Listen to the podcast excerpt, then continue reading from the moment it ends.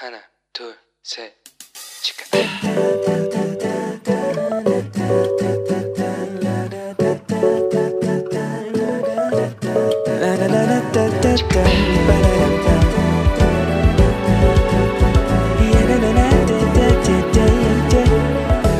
Here we go.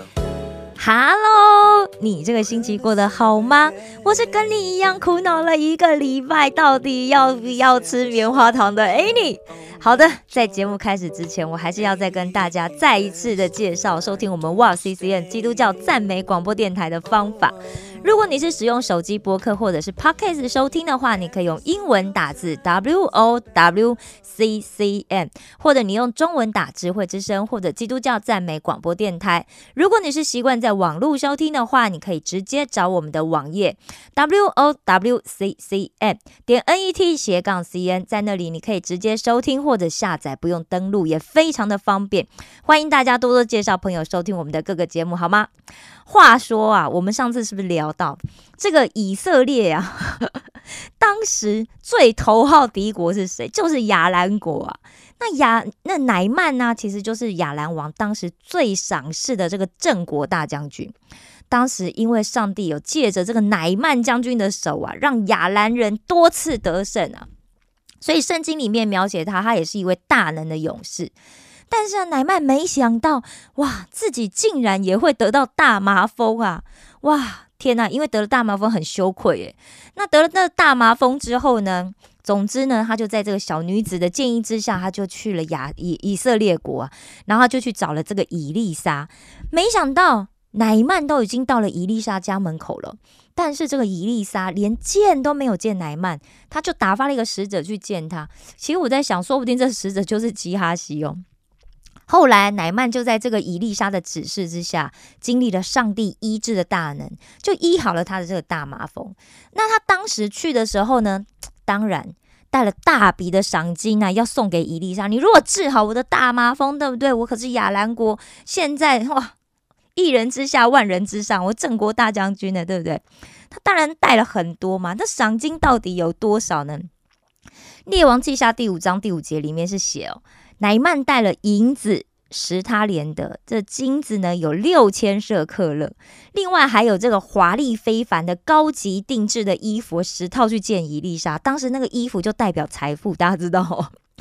在出埃及记三十八章二十五、二十六节里面，其实有写到会中被数点的人所交的银子，按圣所的舍克勒有一百他连德，并一千七百七十五舍克勒。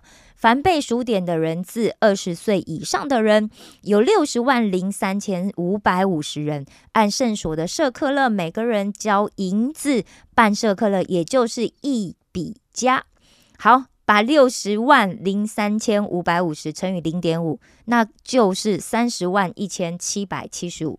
所以由此可知，一百他连德是三十万舍克勒，也就是说，一他连德等于三千舍克勒。一舍克勒呢，大约等于十二公克，所以一他连德大概就是三十六公斤嘛。那十他连德就是三百六十公斤。换算换算，好，今天我是在三月十二号录音的，但是我查三月十一号的国际最新银价，一公斤白银是八百二十六块美金，所以大约就是二十九万七千三百六十美金呢。哇，韩币大概多少？就是大概三亿六千六百万左右。那银子六千舍克勒，舍克勒，哇，好好绕舌啊！大约就是两他连的，相当就是七十二公斤哦。那今天一公斤，就是我在讲是三月十一号的标准啊哈。一公斤黄金的价格呢是六万三千八百五十七美金，所以换算起来大约就是四百四百五十九万七千七百零四的美金，换算韩币就是五十六亿六千八百四十三万七千九百二十九元。哇，加起来总共就是将近六十亿的韩币哇，各位这金额很大，对吧？哇！不过你看，我们也没有听说过哇，哪个有钱人去教会啊，然后被牧师按手祷告啊，什么癌症啊不治之症得医治之后，就给了教会这么一大笔奉献的，对不对？那持续的奉献的我有听过，然后有超过百亿韩币的，哇！但是一次啊，哇，这么大手笔给六十亿，我真的没听过。而且当时大家不要忘了，那是在公元前九世纪的中叶，所以那个钱换算起来就是更是无法想象的大了，对吧？所以呀，当这个乃曼被这个伊丽莎以上帝的能力给医治了以后。当然开心的不得了啊，对不对？他所以就让他把把把这个他已经带去，他原本预备好这么丰富的这个金钱财物，他要送给伊丽莎。但是没想到，先知就是先知啊，伊丽莎一口拒绝了。因为伊丽莎其实他要让乃曼知道说，哎，乃曼，你今天可以得医治哦，是因为你凭着信心顺从了这个上帝仆人，就是我的指示哦。所以上帝是白白赐予拯救的神。不是因为你带了大批钱财来给我，所以你得医治哦，不是这样子的哦。所以乃曼啊就心发感谢，我想说哇，那以后啊，乃曼就说我以后回去我只会献祭给耶和华，因为只有他是真神。之后伊丽莎就打发乃曼回去了。但是哇，你知道吗？伊丽莎身边的这个仆人基哈西啊，哇，他在旁边看的可急了，他觉得他主人到底是哪根筋不对？主人呐！天呐，这是六十亿韩币耶，这么大一笔钱呢，你竟然就这样给退回去了，这怎么行啊？对不对？所以基哈西就心有不甘，心里起了大贪念哦，而且他竟然还指着上帝发誓说，他一定要跑去跟奶曼要一点钱回来。所以这个乃曼走了没多久之后啊，基哈西就追上了这个乃曼。乃曼他一看，哦。有人追上来啊，赶紧下车，想说：“哎，是不是伊丽莎发生了什么事啊？”所以他一看到这个基哈西的时候，他就着急的问说：“哎，都平安吗？”哇，那这基哈西啊，哇，非常镇定，他就骗乃曼说：“一切都平安啦，没事没事，只是哦，我的主人打发我来哦。”他就讲说：“因为刚刚哦，有两个从以法莲山地来的年轻人，那是先知的门徒啊。”请你赐给他们一他连德的银子和两套衣服啊！这个以法莲山地其实是在撒玛利亚的南方，那乃曼要回亚兰嘛？亚兰在北方，所以他当然是不会遇到这个从南而来的先知门徒，而事实上他其实也遇不到，因为这是基亚西乱讲的嘛。但是这乃曼很大方哦，他也没有求证哦，他马上就说：哇，不要说一他连德啊，请接受两他连德啦。好吗？然后就吩咐这个仆人啊，就把这个两他连得的银子啊，分别装在两个口袋，因为很大很重嘛。然后另外再加上两套这个高级定制服，来交给两个仆人，让他们在基哈西前面抬着走。然后他们就走着走着，哎。一等到走过这比较低的这个山岗之后哦，基哈西就把这装着两两他连得的这两个口袋跟两套衣服就接了过来，然后就放进他家了，然后就打发了乃曼的仆人给走了。哇，可以想象，你知道基哈西现在心里面一定开心的不得了，对不对？小鹿乱撞，雀跃不已呀！哇，突然得到了一笔大横财呀！然后这基哈西把这他得到的这些东西赶快藏好。然后他就假装什么事都没有，就去见他的主人伊丽莎了。但事实上呢，其实上帝有没有给基哈西机会让他坦白他刚刚犯下的这个罪行？有哦。所以他一进去见到伊丽莎的时候，伊丽莎就问他：“哎，基哈西啊，你跑去哪了？”基哈西虽然因为突然。好像被问了一下，当然会，因为而且做贼心虚嘛，对不对？心里就吃了一惊哦。但是他还是保持镇定，因为他想说，他的主人这么信任他，一定不会怀疑他吧？也不会，也不可能知道他刚刚去找了乃曼啊，然后要了一堆钱藏在他的房子里面，对不对？所以他很坚定的就跟他的主人伊丽莎讲说：“没有啊，我哪都没去啊。”啊，我想啊，伊丽莎这时候心里面一定是大大的叹了一口气。我可是给了你机会，让你坦白哦。但是没想到，这基哈西简直就是被欲望给冲昏了头，被钱给杀红了眼。所以伊丽莎只好揭穿，马上就揭穿他的谎话。伊丽莎就讲说：“刚刚那个人下车来迎接你的时候，我的心情没有跟去吗？”伊丽莎当然本人没有跟去嘛。但是，一般先知他之所以会先知。因为他有敏锐的一个灵性状态，他有可能暗中观察到，或者是上帝给了他这样子明智的灵眼。但是伊丽莎，伊丽莎接下来说的，就证明他确实是知道了基哈西去跟乃曼要了银子跟衣服。诶，为什么？伊丽莎马上就接着说：“这岂是受银子、衣裳、买橄榄园、葡萄园、牛羊、奴婢的时候呢？”事实上哦，乃曼带来的这笔钱啊，有可能是乃曼自己的私人的财产，也有可能是来自亚兰王的国库嘛。但是呢，绝大部分、绝大部分的可能，他一定都是从这个以色列抢回去的嘛，对不对？那基哈西其实他也可以辩解说：“哦，我只是去收回亚兰人从以色列抢走的财物而已呀。”但是啊，这个基哈西的动机。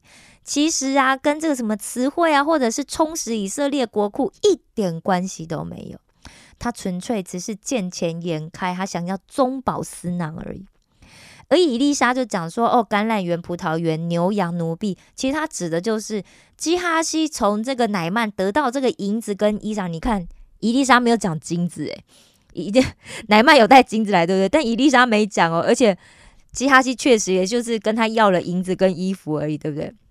他其实就指的是说，基哈西可以用这一些钱哦，去买到的东西哦，他得到的这笔不义之财，能够为他带来终身受用不尽的奢华跟安逸啊！但是非常可惜，这时候的基哈西呀，啊，已经把他这个主人呐，作为先知的这种高贵的呼召，贬低为一种出租神能力来图谋利益的一种行业而已了。啊，所以伊丽莎就说：“因此，乃曼的大麻风必沾染你和你的后裔，直到永远。”基哈西从伊丽莎面前就退了出去，退出去之后就长了大麻风，像雪那样子的白。当基哈西染上大麻风的时候，基本上呢，他就被开除了，因为他不洁净啊，不洁净的人要去住在城外嘛，那基哈西他就不可能再去侍奉伊丽莎啦。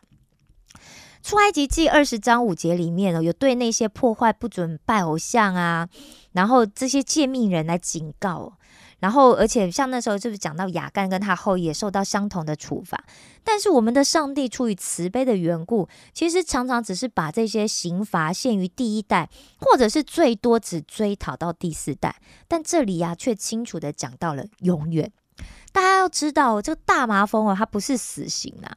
其实基哈西它不会有立刻马上的生命危险，可是这个病呢，其实算是一种社会性的疾病，你知道吗？因为你会被社会遗弃呀，会被社会所有的人嫌恶啊，这反而是他最最主要的后果。那基哈西因为贪图出现在他眼前的这个巨大财富，一时控制不了自己心中这个贪婪的欲望。结果，他虽然得到了钱财，但是这笔钱给他带来的不是安逸跟舒适啊，反而是更大的痛苦。如果我们来看哦，这基哈西他为什么会遭到诅咒？其实应该会有下面这几个：第一，基哈西其实他占有了属于神的礼物。其实乃曼带来献给伊丽莎这个礼物啊，即便这个伊丽莎她没有接受，但事实上某种形式意识形态来讲，她其实已经献给神了嘛，对不对？那基哈西跟在伊丽莎身边这么久，他不可能不知道这一层的意思啊。